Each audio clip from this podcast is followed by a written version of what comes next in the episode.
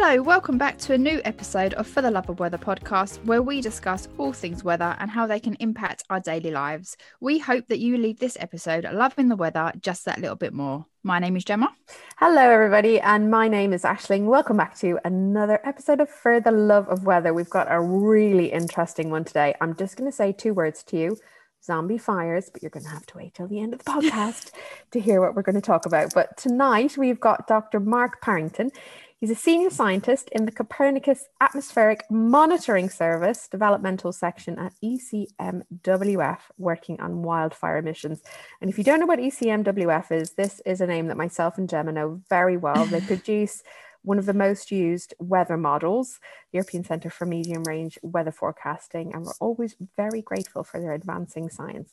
So you're very welcome to the podcast tonight, Mark. Thanks very much. Yeah, very pleased to be here. Great. Um, so Mark, I well, we always start our podcast because actually, this is where this whole podcast came from. So, where did your first love of the weather or the climate? Where was that first spark or moment that you knew, ah, this this is something I'm interested in, and I'm going to go and try and learn a bit more about this? Yeah, I was interested. I mean, what I would, I would, I'd qualify is that I'm not a meteorologist, so I, I wouldn't say I'm definitely coming in here from a weather angle, but I am an atmospheric scientist. So I was an undergraduate in the mid 90s doing physics in the University of Wales in Aberystwyth and had a very strong program in, in atmospheric physics, solar terrestrial physics.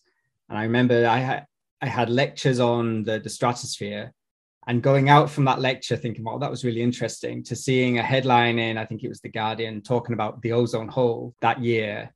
And it was just that one of those eureka moments. It was just like clicking. I just learned about this and found it interesting. And here it is in the news. This is a, an aspect of physics which affects everybody and that you know has environmental consequences and helps with the environment. And and so from there I, I never really looked back. So i was very fortunate then to, to continue in atmospheric physics and atmospheric sciences going through remote sensing and then getting into modeling data assimilation and now here i am at yeah one of the, the best institutions for weather in the world and um, doing atmospheric chemistry and atmospheric composition there. So it, it really fits together very well you can't not say though that you're not a meteorologist because I think it's like being a like if you were, if you imagined the law and somebody who studied you know ethics in the law that kind of fundamental sort of things. Atmospheric physics is the fundamentals of yep. of everything. So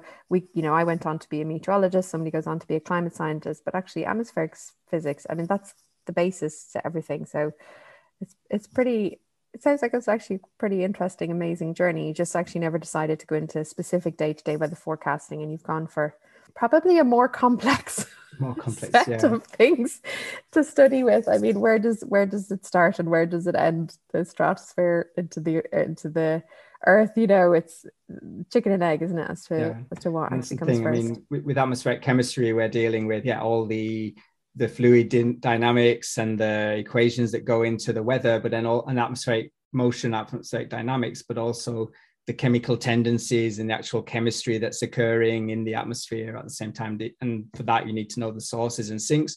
Some of those are driven very much by the, the weather conditions as well. So it, it all sort of ties together. And yeah, so there's a very strong weather component.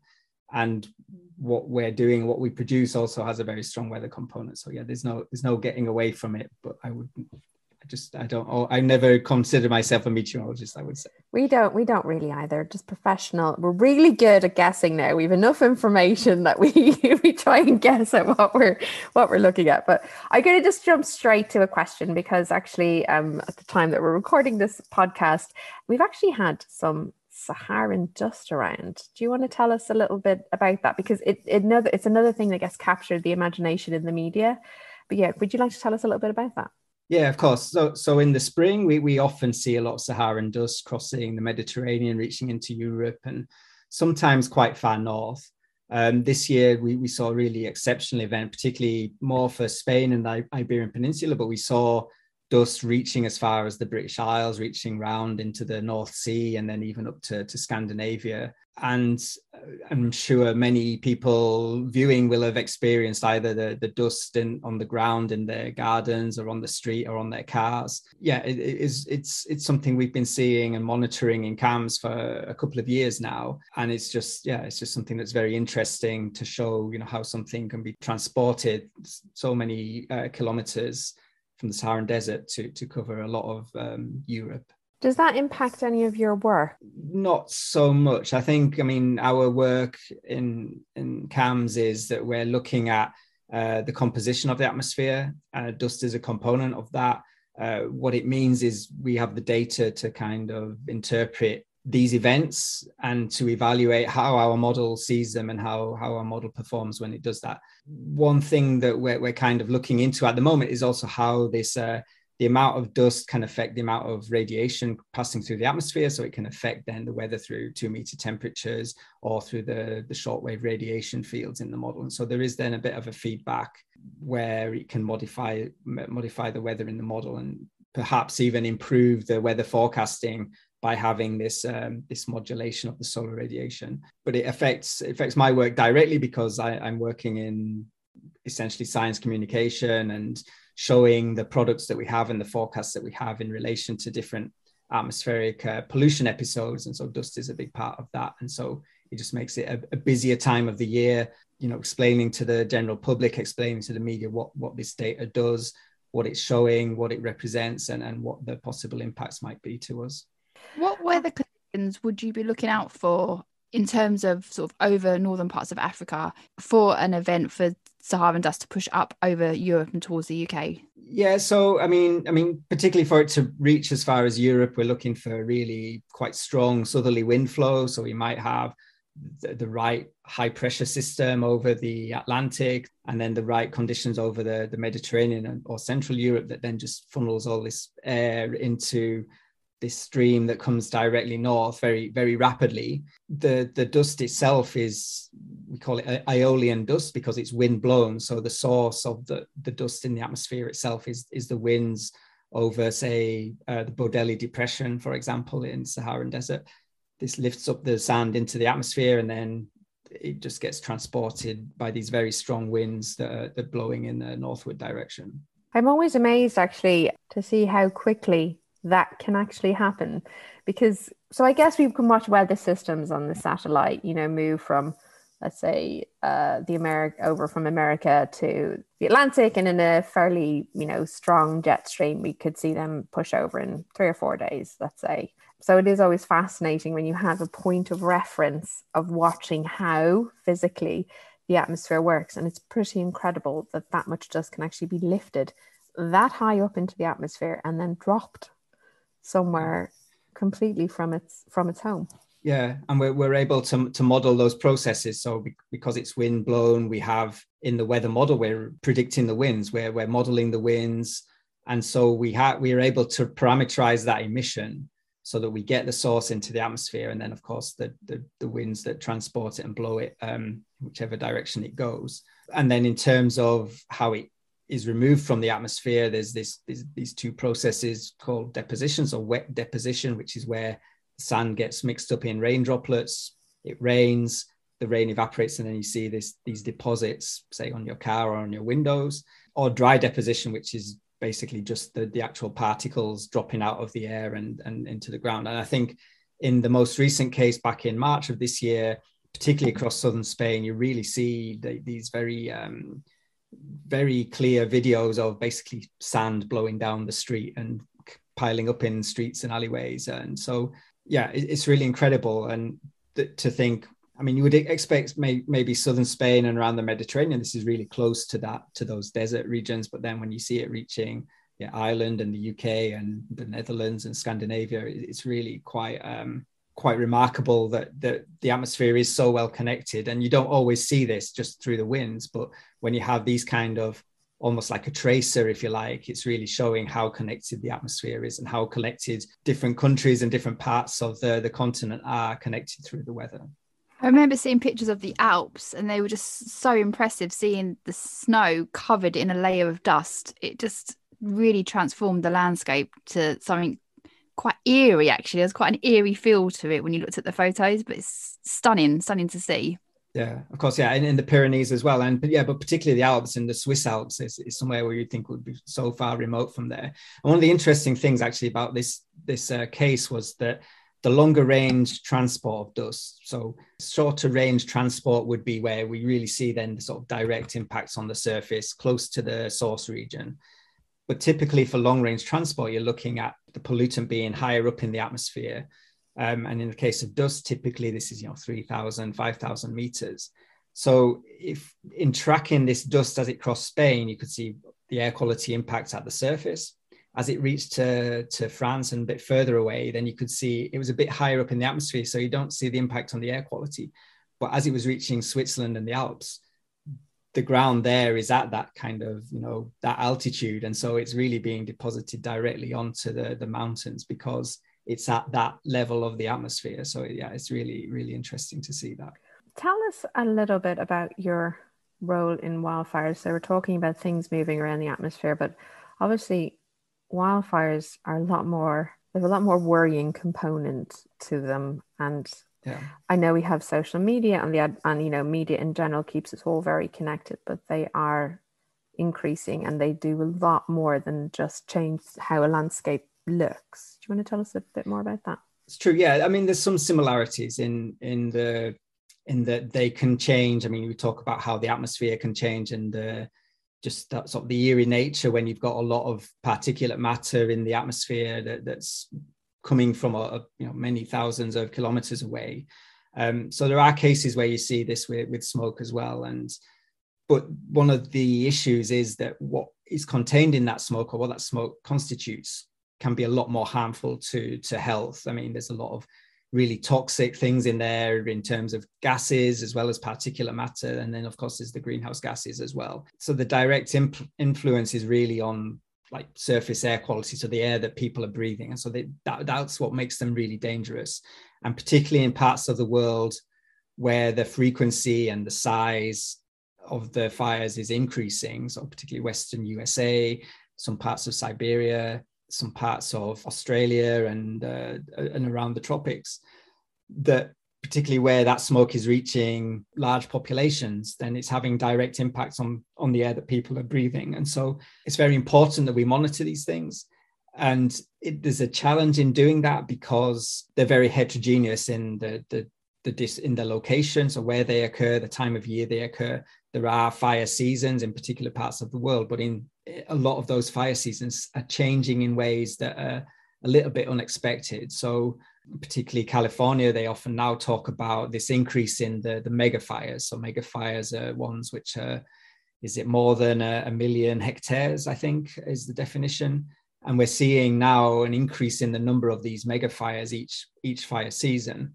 And where in the past you would have said, okay, fire season is um, April through till September, actually in California in particular, we're seeing fires in December, November, in in May, and in in, in times of years which, which wasn't really experienced. I mean, that's a bit of an isolated case, and around elsewhere, the general trend is that the, the fires are still within a sort of fairly defined fire season, but even in other parts of the world, that the length of that so-called season is is seems to be increasing.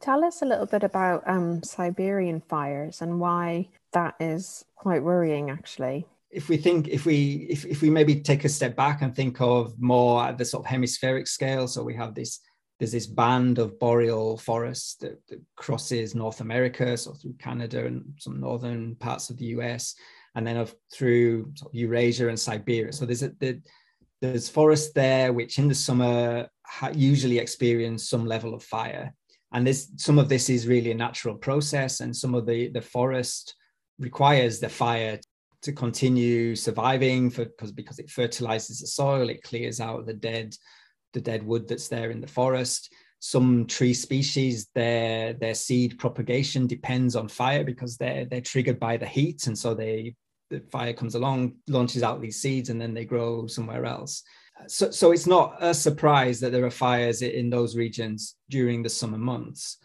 Uh, but what our monitoring has been showing, particularly in recent years, is certainly the the frequency and the scale and the duration of these fires is appears to be increasing. One of the things we've been looking at when we look at the fire data at the end of the, the summer, for example, would be we can overlay all the observed fire locations with anomalies, so climate anomalies. So at ECMWF, we also run the Copernicus Climate Change Service, and every month they're producing a climate bulletin, which looks at temperature anomalies, but also things to do with hydrology, so precipitation and soil moisture. One of the striking things is when we compare the fires with the soil moisture anomalies, the vast majority of them are occurring in regions where the soil moisture is much drier than the climate average. And that's what we've seen Siberia last year. So last week we released the, our European State of the Climate report, but it has a section on on the Arctic, and it, there is a map that very clearly shows this distribution or this matchup between the fires in Siberia and where where the soil moisture anomalies were dry. We did something very similar the year before and the year before that, and, and my experience is that this is generally the case. And maybe it shouldn't be a surprise that it's hotter and drier, and so there's more fire in those places but still when you match up those data streams it, really sort of um, drives the home the point that um, as the climate's changing and in some of those parts particularly siberian the further north in siberia we know the arctic is warming faster than than the, the global average. And so that contributes to the, the fire danger or the, the environmental conditions required for fire. So the fire risk is high. And then when there's an ignition we see these fires burning at really a huge scale. I mean you're talking tens of thousands of square kilometers for for weeks at a time, not just days at a time, but really weeks at a time. And this is this seems to have been a trend more so in recent years, particularly with the fires in the Arctic Circle, so in the Arctic part of Siberia. Um, in 2019, 2020, these were really at a scale that uh, we'd never seen in the Arctic before it had been speculated about in the scientific literature that you know under hot to dry conditions then we'll see more fires in like the tundra and in the potentially in regions of permafrost.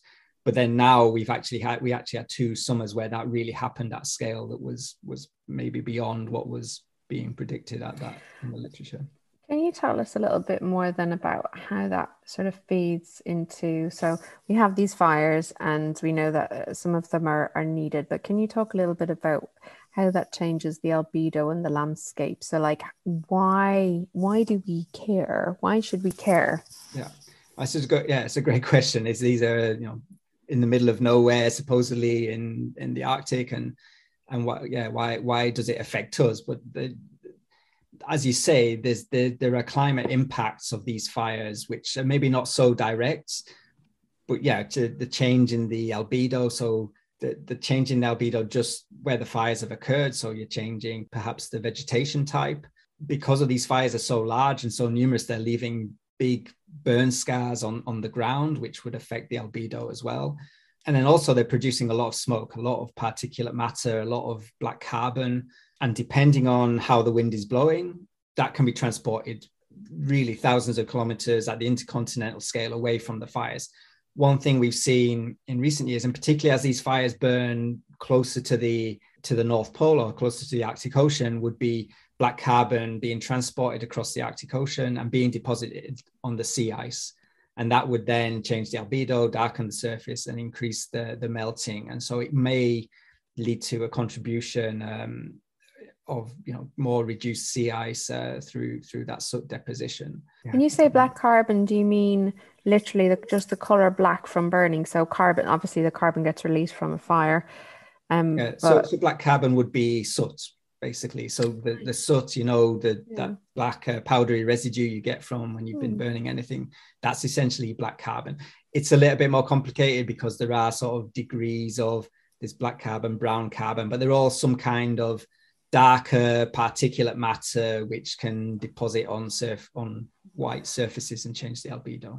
And so when that when that changes the albedo, you change the sun reflecting or absorbing. Yeah, yeah, precisely. The heat of the the surface. No, it's um. Is is yeah. there another impact then? Because you also mentioned permafrost. So is there another impact then if we're having fires in areas which is then affecting the permafrost? Potentially, yeah. I think um, there's been done some work done by Thomas Smith, who's professor at London School of Economics, where he's been looking at exactly where the fires are burning, particularly when they're burning in, in the Arctic region. And the analyses that he's he's done so far has shown that a lot of the fires in, in the summers of 2019, 2020 were really burning in areas of where we know the sort of permafrost extent was. And one of the concerns there is that it's it, the permafrost has been is frozen peat essentially in a lot of in a lot of cases. And what peat is is is very carbon rich fuel and so the peat burns a little bit differently to trees and vegetation. It burns at a slow, at a lower temperature, which means it can burn for a longer period of time as well. So some element of the fires in Siberia and the Arctic in recent years will have been peat burning.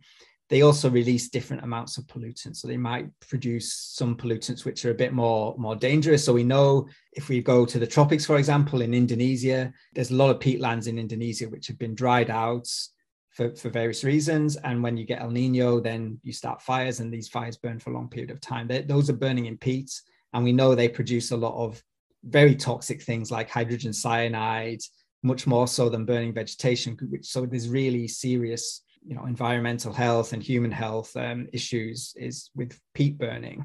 But also, it's releasing a lot of carbon. That peat is carbon that's been locked in the ground for potentially tens of thousands of years and so then it becomes a bit irreversible that when we're releasing that carbon into the atmosphere through just the thawing permafrost or when when that peat is burning it's really putting a load of carbon into the atmosphere that hasn't been in the atmosphere for a very long period of time so so that that is a, a big concern when when it comes to permafrost do you know i think that's something that so it's actually quite simple to understand, but it's only in recent times that that's really solidified in my head that mm. the earth has this really amazing natural way of storing carbon in trees, in peat, in in the land. Like this amazing way of naturally storing it.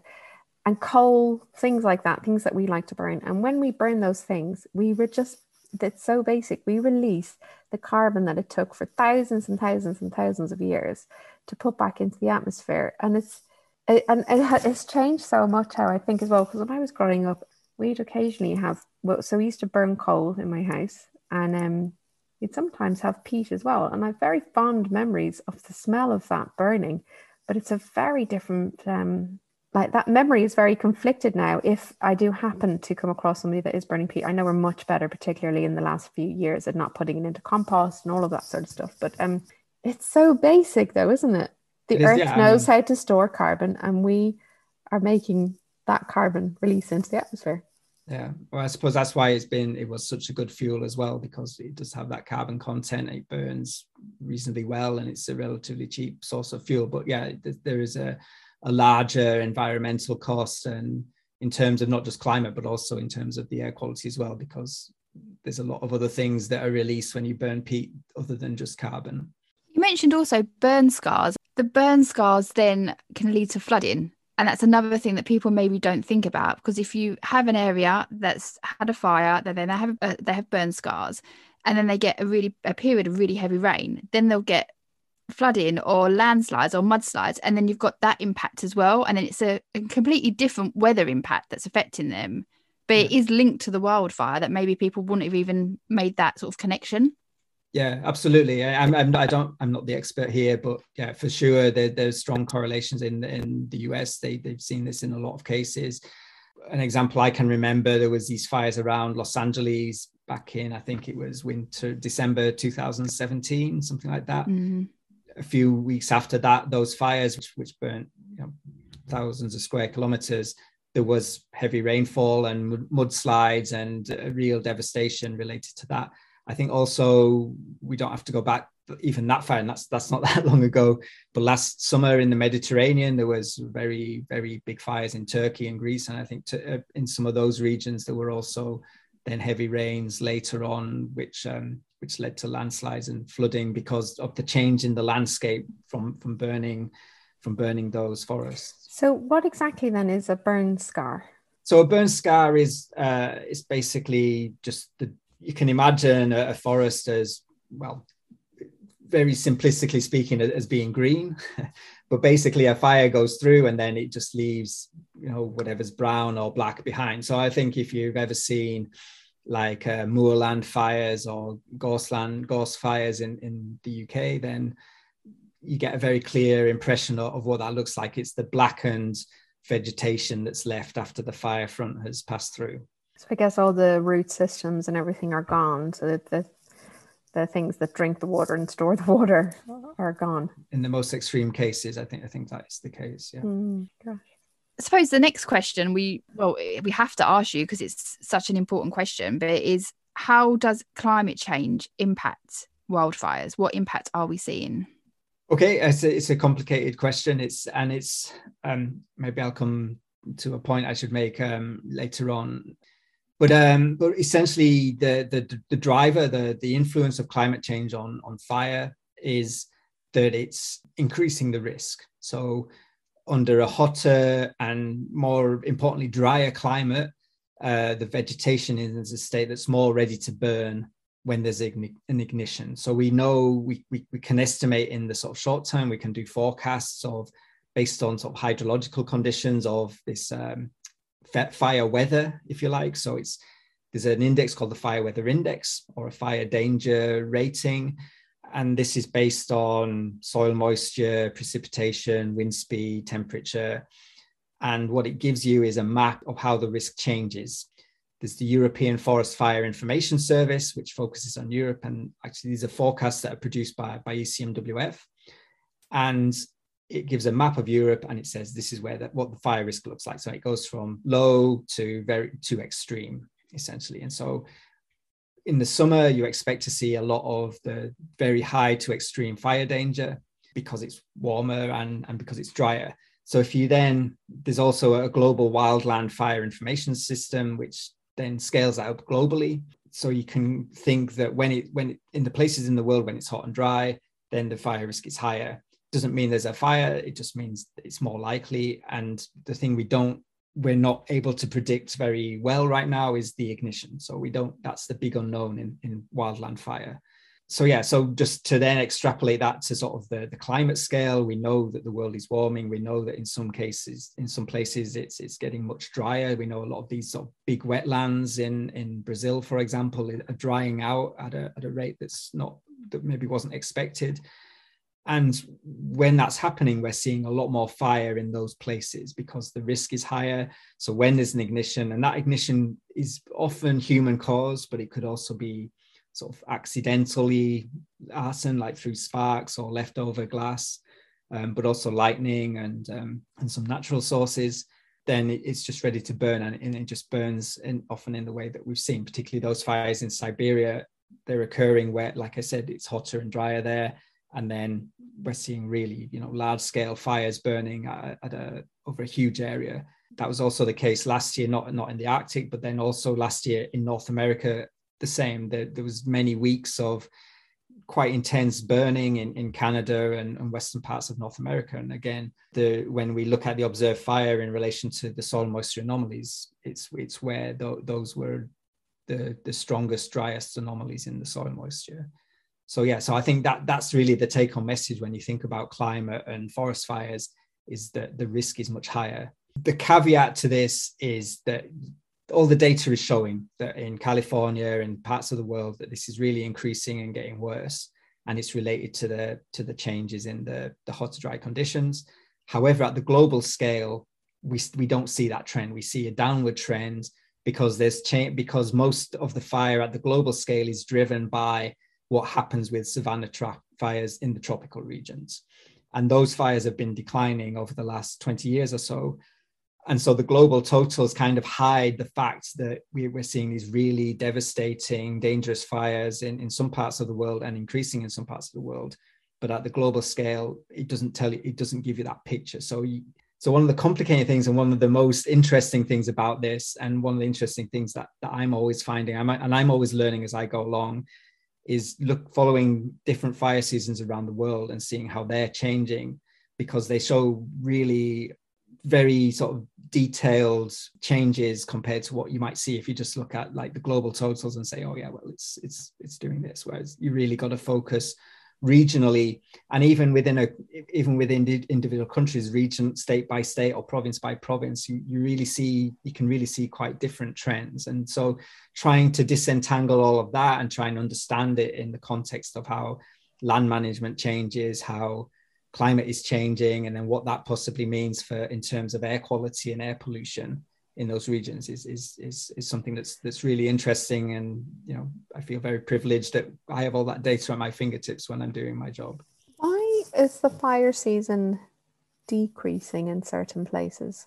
So i think this is related to changes in land land management practices. So a lot of the fires in tropical africa are for for agricultural reasons. And it's essentially those that that that practice is changing. And so there's less fire in the savannah region. So they would use fire to clear uh, the winter growth to clear the land plant the crops and then at the end of the season they harvest the crops and then the usual growth comes back in. And then the next season they would start the fires and and, and repeat that process. My understanding is that is a, a practice that's declining. And so we're seeing because we're seeing less fires in in those savannas then we see a less less global total emissions or global number of fires. What do you do with all of that information? Like, how do you help? Well, um, I mean, what we do in, in, CAMS is we we provide all our data as completely open and, and free to access data. So anybody can take our data and use it mm. to do their own studies or their own investigation. So everything. So what we're trying to do is we're trying to enable people. I do my job because I'm saying, look, we've got, and it, it sounds awful, you know. This is, but here's some more bad news with more fires in in um, South America or, or wherever it happens to be. But we're trying to engage that data with people there to say, look, we have data that shows this information. Any information they have that could improve our forecasts and our products is very is very important to us. But also there's data there for, for them to use to, to be able to understand sort of mm. changes in, in the atmosphere local to them. And the idea is that you know we're user driven as well. So user feedback is important for improving those services provide in improving the data that we provide to, to people. Do you have much interest slash willingness internationally for this type of data and who are the type of people that are looking for it? I think so. Yeah, I mean, mostly it's it's a lot. So a lot of academics use our data. It's we get our so our fire. We have a product which is fire emission estimates, which are based on satellite observations of active fires. Um, so there are various research groups around the world who use that that information to drive their atmospheric chemistry models, for example. Going back to dust, uh, one of the big users of our dust forecasts are solar energy production. Uh, because they want to know sort of the timing of when you know dust might be crossing their um, solar farms, um, how much might be deposited at the surface, how much insolation changes to, to that would affect their energy output.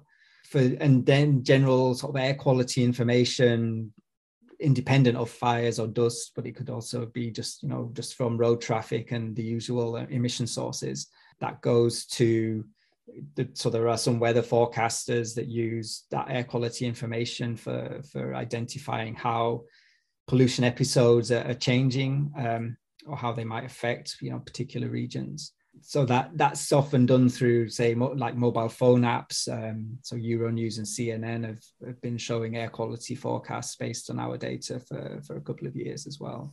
So the idea is to have this reach to show people there is data out there that mm. is free and it's open and you know you can develop your own applications and your own uses for this data to to sort of improve our understanding of, of how it works i guess just to improve your own knowledge as well if you are somebody who suffers um, for whatever reason with respiratory yeah.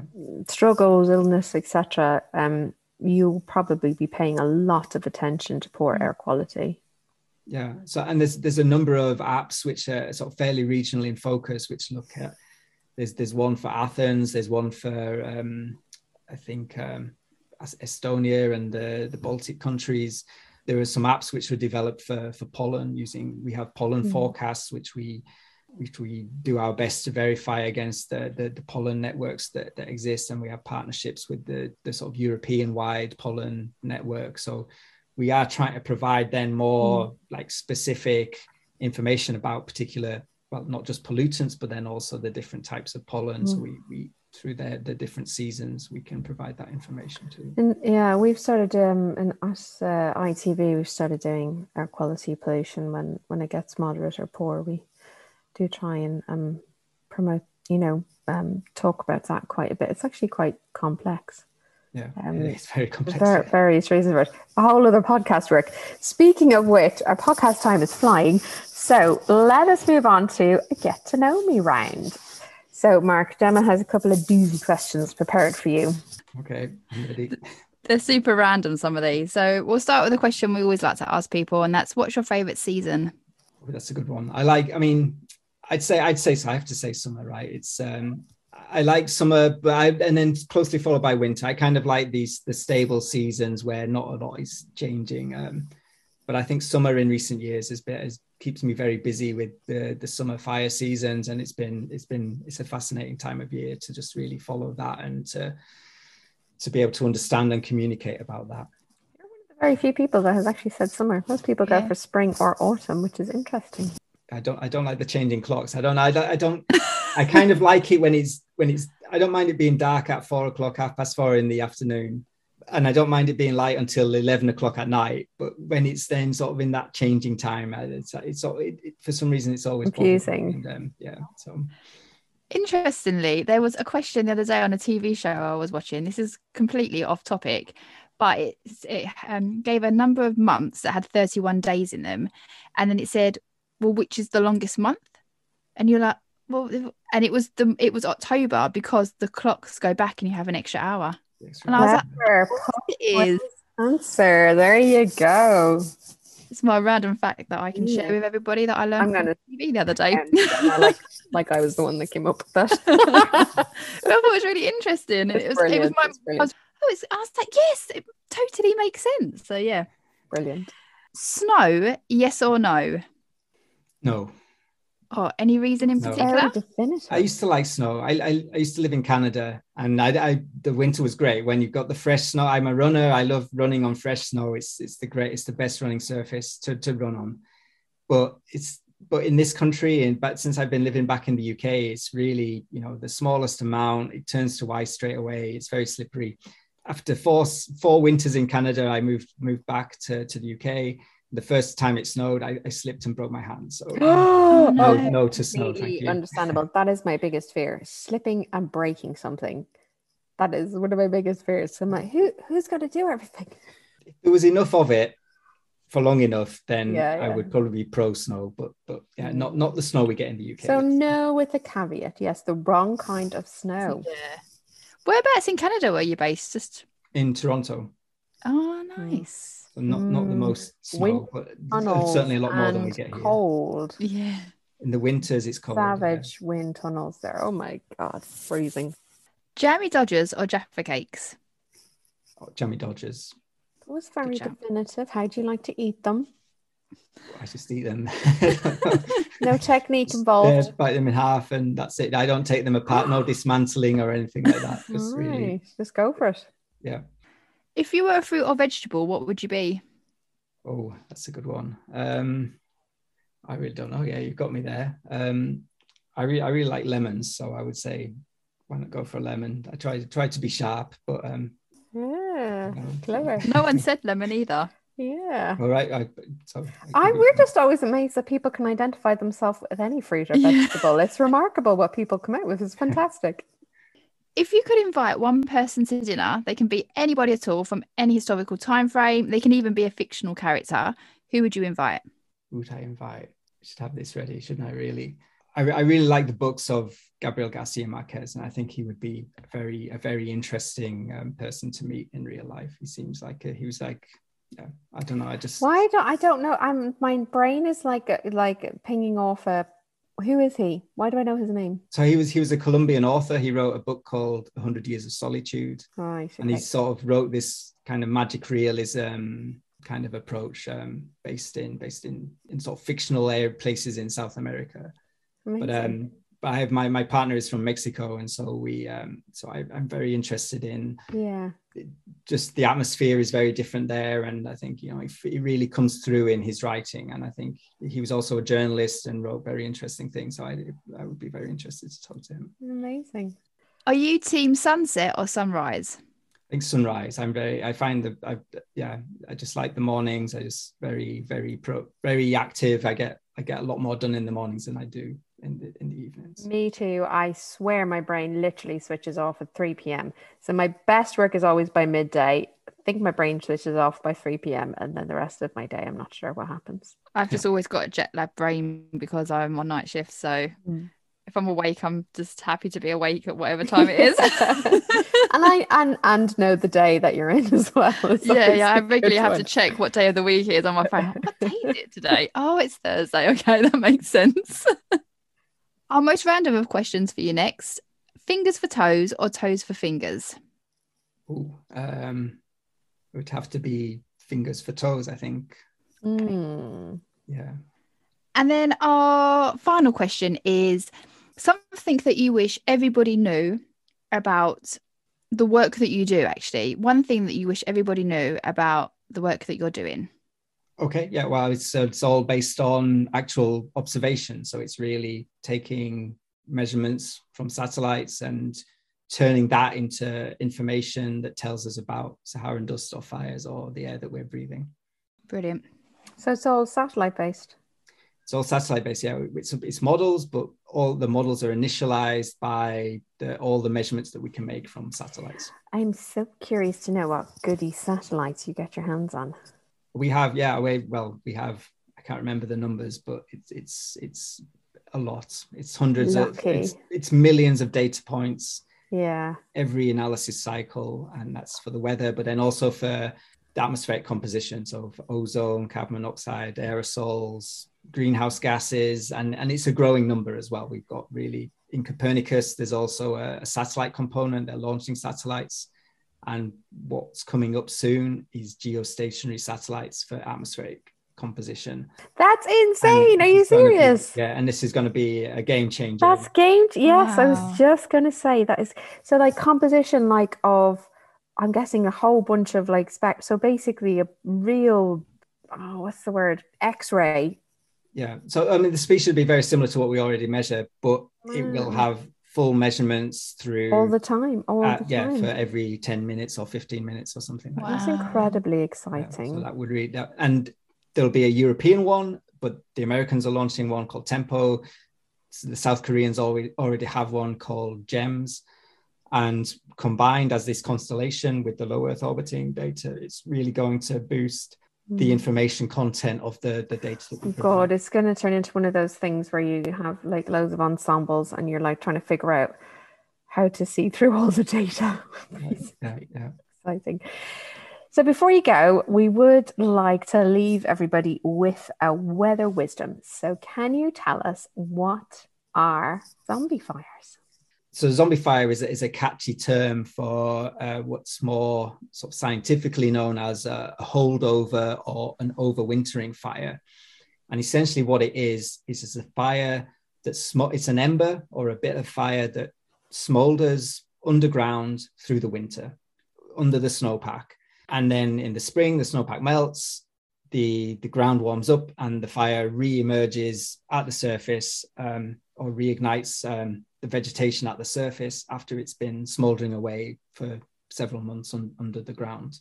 So these were first; these have been measured and confirmed in in Alaska, um, and there's been speculation about whether they would occur in, in Siberia. And then when we saw fires in parts of the the high north in Siberia in, in 2020, after we'd seen fires in the same sort of area in 2019, we speculated could these be um, so-called zombie fires? And we don't; they're difficult to observe because first of all, they're, they're occurring in a, in a huge um, area of land, very remote. Uh, from satellites, it's difficult because they burn at a very low temperature and um, so below the detection limit of the satellite. And so re- really, we're looking for when the, the fires start in the vegetation again. But there is a group in the Vrije University of Amsterdam, and they have developed a technique using satellite data to identify where these zombie fires can occur and um, it's it's work in progress i think still but they've been very successful so far in showing that the conditions for zombie fires in, in, in canada and different parts of the world and i'm sure in the coming years that they'll refine that and it'll be a very powerful tool That's amazing. Mark, thank you so much.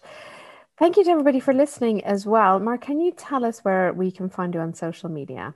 Okay, sure. Yeah, I'm on, on Twitter. My handle is at m underscore Parrington. And yeah, I'm, i try to tweet fairly regularly about dust storms, fire emissions, air quality in general, and try and promote science communication and, and people who are coming through to um, to show off all the amazing things that people are doing for, for looking at atmospheric pollution. Amazing. Um, if people want to follow us on Twitter, we are the number four love of weather. On Instagram and TikTok, we are for the love of weather. And if we could ask people to please subscribe, rate, and review the podcast, we would really appreciate it. And if you've listened today and really enjoyed it, and you know someone else that would really enjoy this episode, we would love it if you would share the podcast with them. And as always, me and Ash just hope that you leave this episode loving the weather just that little bit more. Thanks for joining, Mark. Bye, everybody. Yeah, thanks, Aisling. Thanks, Gemma. Thanks very much.